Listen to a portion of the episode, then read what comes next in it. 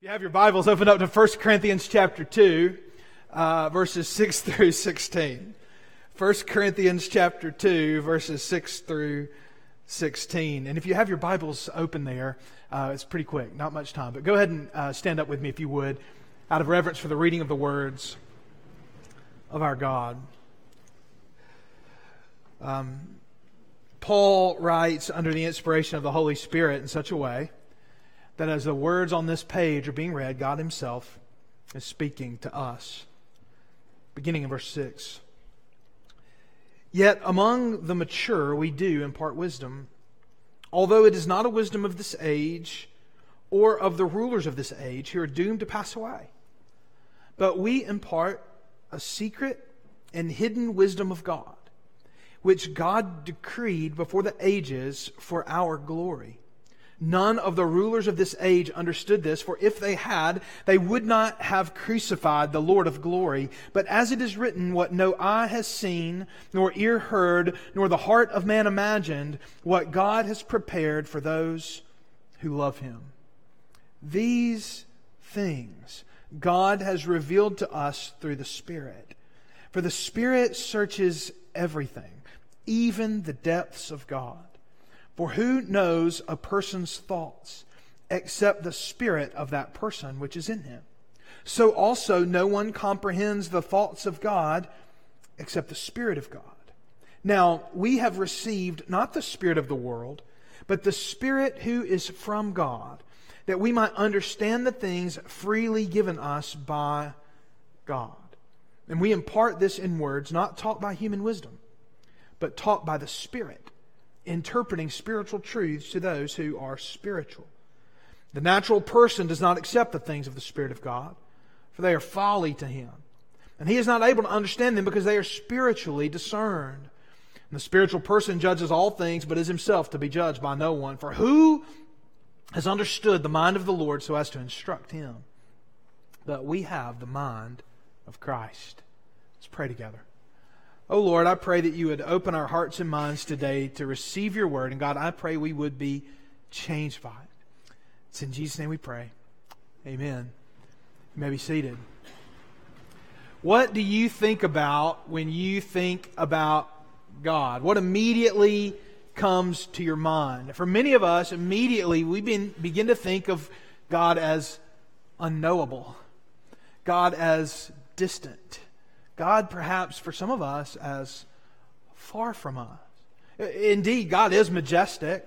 He is other than us. There's a majesty and glory to God that lets us know He is wholly other than us. He is not the same as us. We can't see God. We can't touch God. There's unquestionably a distance there.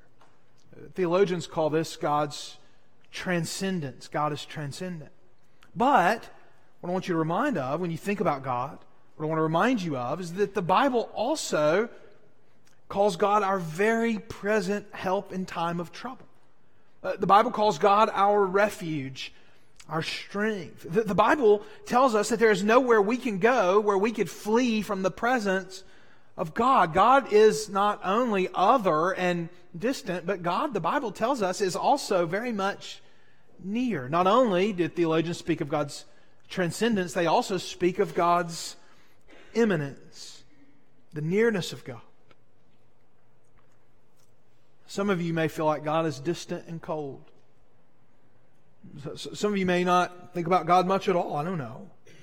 Uh, some of you, if you think about God, you assume He's all transcendence. He's all out there. He's all unapproachable, in light, inaccessible, hid from our eyes all the time. But I have something amazing to tell you all this morning. It's one of the most beautiful thoughts in the world. You can know God. Uh, you can have a personal relationship with your Creator. Not only can you know God, but in fact, God made you to know and love Him. In fact, the uh, C.S. Lewis sort of alludes to the fact that there's a God-shaped hole in our heart. He's riffing on Saint Augustus, who says, "We are restless until we find our rest in Thee."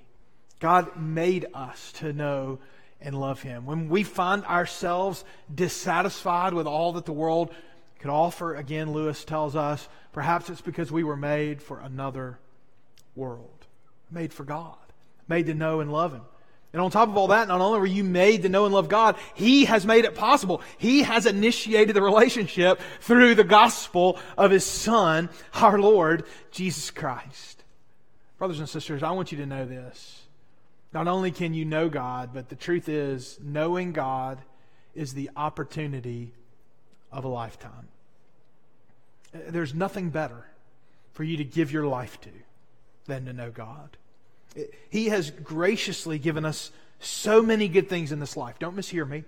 I don't think to know God means that we need to take orders or, or go live a monastic lifestyle or something like that. In fact, I think the opposite is actually better. To enjoy all the good gifts that God has given us, but not at His expense. It's on His tab, but not at His expense.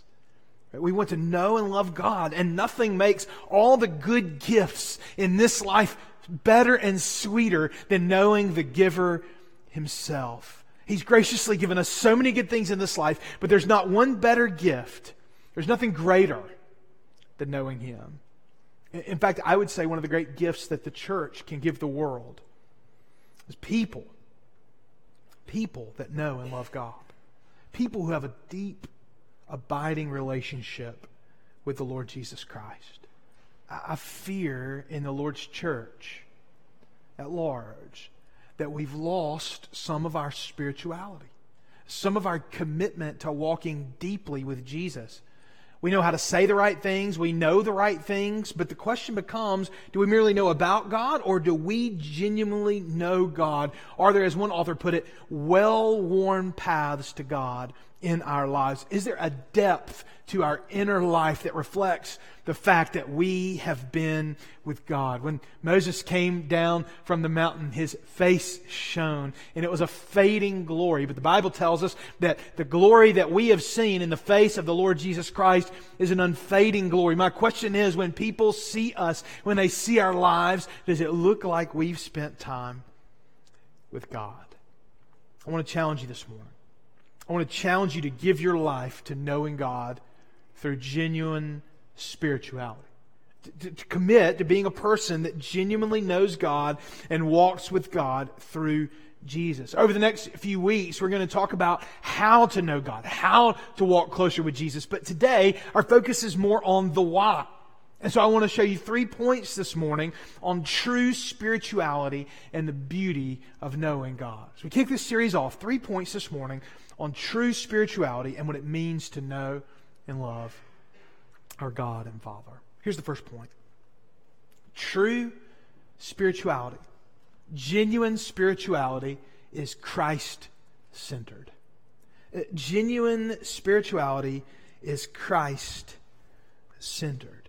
That is, we, we cannot settle for a vague, generic, general sort of spirituality. We must focus on a Christ centered spirituality. Let me show you what the text says, beginning verse 6, chapter 2. Among the mature, we do impart wisdom. Paul's contrasting here. He's making sure it's clear we're not going to use worldly wisdom. There is a wisdom that comes from God, though. It's not a wisdom of this age or of the rulers of this age who are doomed to pass away. But we impart a secret and hidden wisdom of God, which God decreed before the ages for our glory. Well, Paul, there are people in Corinth that are talking about a sort of hidden spiritual life, uh, sort of special knowledge that you need. And Paul says they're, they're not all wrong, they're just wrong on where it comes from. He, he keeps going. We impart a secret and hidden wisdom of the God, but God had decreed it before the ages for our glory. Nobody in this world, according to human knowledge, human wisdom, they didn't know it. None of the rulers of this age understood it. For if they had, okay, so bear with me for just a moment. Let's stop for just a moment. Think about this. But before the ages began, God had decreed in His wisdom for our glory, that is, believers, uh, for, for our glory, God had decreed something, a hidden and a hidden uh, and glorious knowledge, a, a wisdom God had decreed before the ages ever began. The world doesn't understand it. And if they had, what would have changed? That's what Paul's saying, right? If they had understood it, if this was able to be ascertained merely in the flesh, if the world was onto this already, what would have changed in human history? Paul makes it abundantly clear. You couldn't make it more clear. If they had understood this wisdom, if the rulers of this age had understood this wisdom, if this secret and hidden wisdom of God that had been decreed before the ages for our glory, if it had been understood, what would have changed? None of the rulers of this age understood this, for if they had, they would not have crucified the Lord of glory. That is, all of the wisdom and knowledge of God, Paul tells us elsewhere, are hidden in Christ.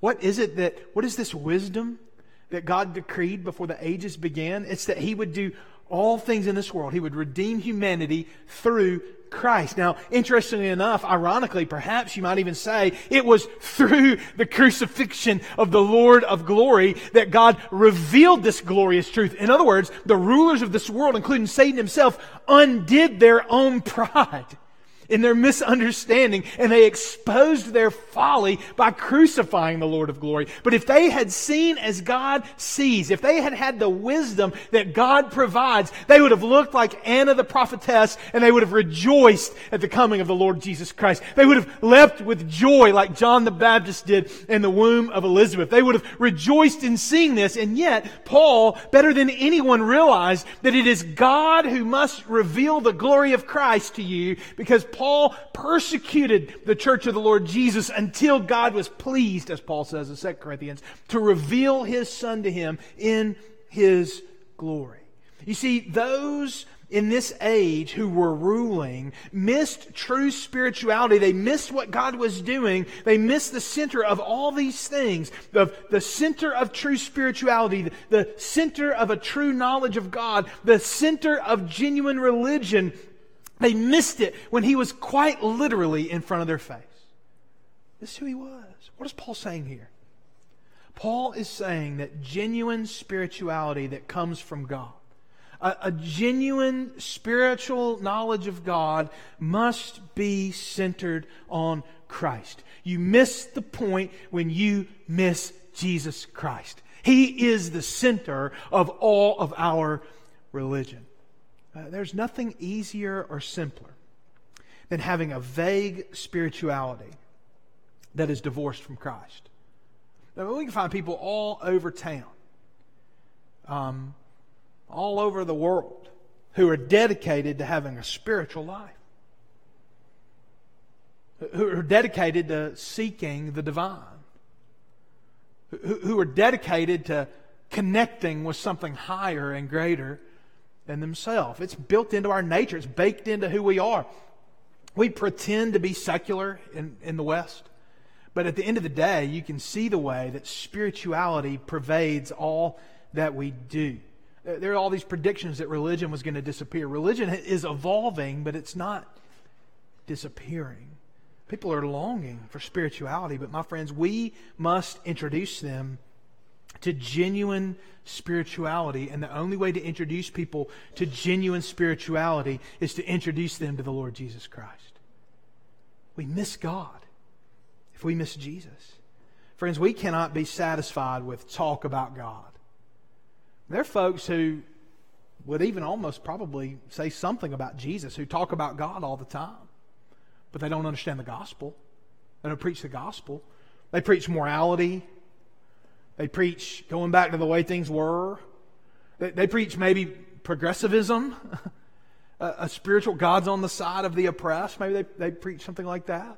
There are other people who say God's on the side of people who act right, and so we ought to act better. Uh, we cannot be satisfied with talk about God. We cannot be satisfied with good morals. We cannot be satisfied with spiritual thinking or spiritual talk. We are hopeless without Christ and Christ alone. And Jesus is presented to us in the Bible as the one who is crucified and raised from the dead. We must be gospel people. And if we are going to genuinely walk with God, we must have a gospel spirituality. Not only is this the only way we can know God, but why wouldn't we want the sweetest opportunity, the loveliest of circumstances? Have you ever been initiated into something? Um, I played football in middle school and high school. School's about to start. I think, I think things have improved since my days, but being initiated into playing football was not always the easiest thing to go through. And I know some of y'all that are older than me, like my dad, for example, like to talk about how easy I had it when I became a football. You know, there are just some challenges you have to go through. Um, as you're initiated into things, there are other circumstances where you find yourself initiated into things isn't it an amazing thing to think that we are alienated from God in our natural state? We are rebels against God, and yet there could be nothing sweeter than our initiation into the life of God. There could be nothing sweeter than our welcome into the family of God, for it is the deliverance of us from our sins and is the welcoming of us into the arms of a loving Christ. To know God is to love Jesus, is to know Jesus.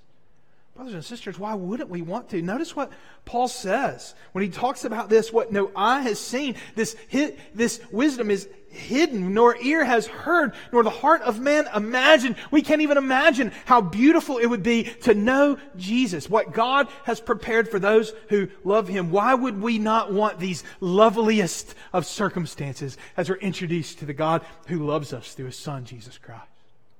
Brothers and sisters, commit your lives to knowing God through Christ. This is the only way he can truly be known.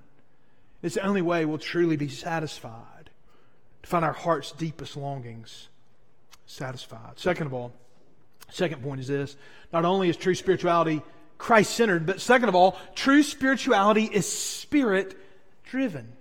Uh, true spirituality is spirit driven. You didn't think I would talk about spirituality without talking about the Holy Spirit, did you? Thankfully, uh, we sang about the Holy Spirit so often today. I've alluded to this already, but it bears repeating. We do live in a world that's obsessed with spirituality. And, and I've noticed something that happens among people. Young people, you, you guys may notice this in the years to come, and maybe have seen it already.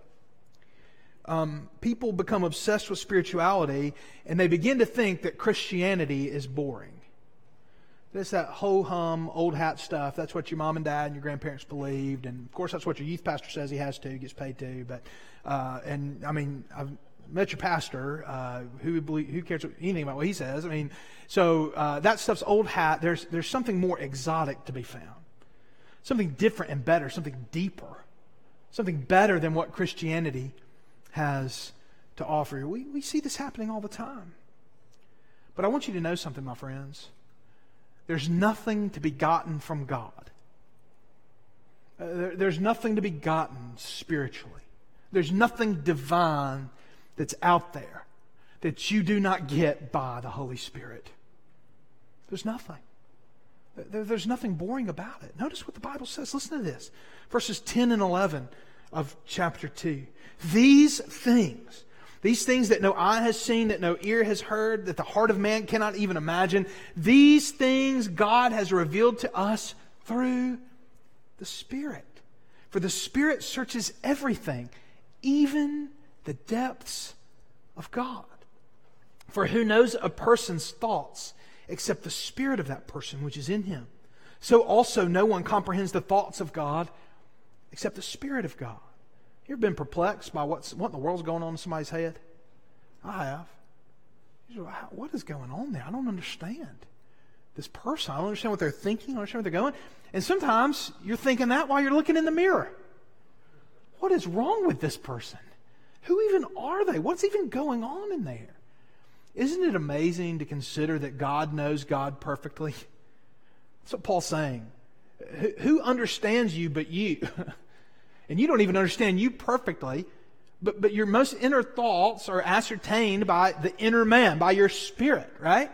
In the same way, the most deep and inner thoughts of God are known by His Spirit, and yet they are known perfectly. God knows God perfectly. And so there's nothing about God that's being sequestered off from you. If you are a Christian, you have received, you have been indwelled by the Holy Spirit of God, as we sang and prayed earlier. Even when you can't pray, God Himself prays on your behalf. The Spirit Himself will speak to the Father saying what you don't understand. You uh, recognize then there's nothing about God or who God is that's sequestered off from you if you have the Holy Spirit Spirit. The Holy Spirit knows everything there is to know about whatever there is that's divine in the entire cosmos. There's nothing more exciting. There's nothing more exotic. Brothers and sisters, when we've been there 10,000 years, bright shining as the sun, we've no less days to sing his praise than when we first begun. Do you believe that there will ever be a moment when you finally get to the bottom of the well of beauty and glory and wonder that is the person of God? Never. Never. But the Spirit's there already. Deep calls to deep, my friends. And we see here the way that nothing in God is off limits for the Spirit, for the Spirit is God. Therefore, we don't think according to the world, but according to the Spirit. But don't be confused about what the Spirit is up to, what He's doing, and don't be confused about what true spirituality consists of. So often, when we talk about the Holy Spirit, we think it's simply talking, we're simply talking about, the Bible's talking about ecstatic experiences or emotional highs. And that's not to say there's never a moment for those in Christianity, but I want you to notice what Paul says the Spirit's doing. Look, look with me in verse 12. Now we have received not the Spirit of the world, but the Spirit who is from God, that we might understand. That we might understand the things freely given us by God. The Spirit doesn't bypass our minds. He's not uh, concerned exclusively about our emotional life. He's, he's not uh, concerned exclusively about our behavior. He wants our minds to be transformed. The Bible teaches us that the Holy Spirit transforms our minds, and that's the way we begin to bear fruit for God in our hearts and lives. Genuine spirituality is not a bypassing of the mind, it's an engagement of the mind. It's for our understanding. Paul goes on to sharpen this thought verses, in verse 13. We impart this in words not taught by human wisdom, but what does the Holy Spirit do? He teaches us. It's taught by the Spirit. We interpret spiritual truths to those who are spiritual. In other words, the, the, the realm of the Spirit is understanding, words, teaching, interpreting. These are all appeals to the mind. The Holy Spirit's at work to transform our minds by the power of the Word. So don't for a moment think that spirituality or walking in the Spirit is about bypassing the mind. It's about more than just the mind. But, brothers and sisters, you cannot bypass the mind if you want to bear fruit in the body. If you want to have your soul formed into the image of Christ, our minds must be transformed, as Paul tells us in Romans chapter 12. That's what the Spirit does. That's what the Spirit does. We know God through the Son. We know God by the Spirit. And finally, true spirituality is a gracious gift. True spirituality is a gracious gift.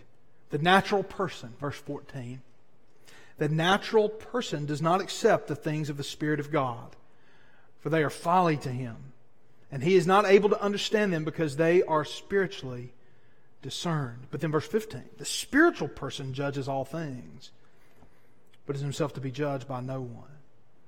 Do you see this contrast? There's the natural person.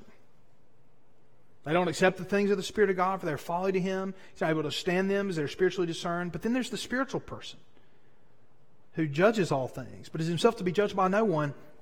Paul gives a further description of the spiritual person. Who has understood the mind of the Lord so as to instruct him? In other words, if you have the Holy Spirit, what is he saying? We have the mind of Christ. We're not judged by anyone because we're already judged by God. And who can judge God? God's judgment is final. Now, do you see this contrast between a natural person and a spiritual person? There's two totally different worlds, two totally different types of thinking. There's a great difference between someone who thinks naturally or carnally or in the flesh and someone who thinks in the spirit. But my friends, to go from being a natural person, that's what you are by birth, to a spiritual person, you must be born again. You must repent of your sins and turn to God in faith and put trust and faith in Jesus and be saved by Christ. You have to have your heart transformed. True spirituality is a free and gracious gift of God. To go from being a natural person to a spiritual person, you must receive the Holy Spirit. And the only way to receive the Holy Spirit, the only way to do that is by faith, by grace, through faith in the Lord Jesus Christ. It's the only way we can truly know God. This is an act of God. It's something God must do. And he does it through the gospel of his son, Jesus Christ. You sense the overwhelming grace in this? Just what an amazing opportunity this is, just the gratuity of God. You know, God is under no obligation to be known. You consider this for a moment? I mean, God could have made us and disappeared. He's under no obligation to be known, to reveal himself. He could have left no clues in the universe as to his existence whatsoever. And yet, what has God done? He has revealed himself to us. Do you see the grace in this? On top of that, we are sinners.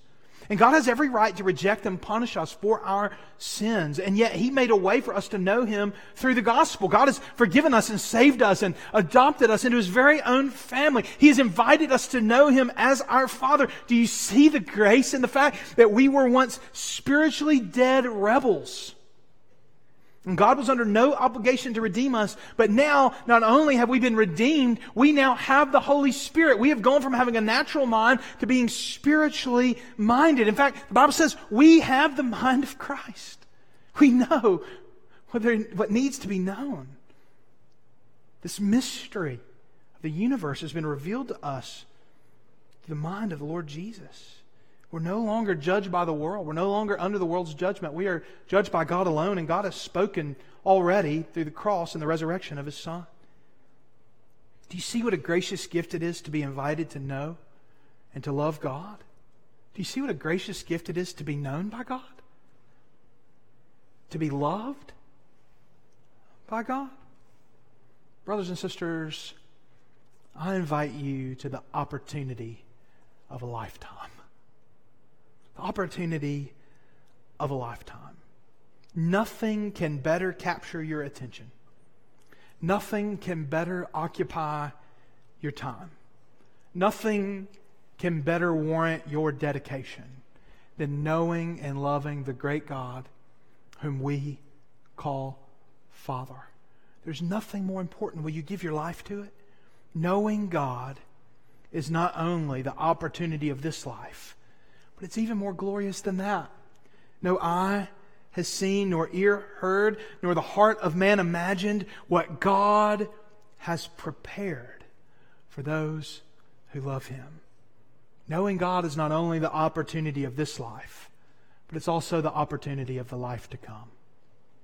I want to offer an invitation this morning. If you've never put your trust and faith in Jesus, today, for the first time, I invite you to transition from the natural mind to the spiritual mind, from an unbeliever to a believer. All, all, you must do, it's a free gift of God, it's by His grace alone. All you must do is turn from your sins in repentance. Turn from your sins in repentance and turn to God in faith through Jesus. Trust Jesus instead of your own self and your own sins, and you will be saved. So the Bible teaches, and I believe it with all my heart. You can know Jesus today. If you need someone to talk to, I'll be available here during this invitation. Second of all, you may be a believer, and you may say, Pastor, I, I, I really need to, to make a fresh commitment to walking with God, to knowing God. You can do it right where you are. If you need someone to talk to, pray with you, you come on down front and talk to me. Or this altar is open if symbolically you'd like to place yourself there before the Lord today. Finally, you may be looking for a church home. I would love to talk to you this morning about what it means to be a member here at First Baptist Church of Gadsden. After this prayer, I want to invite you to come. Let's pray together.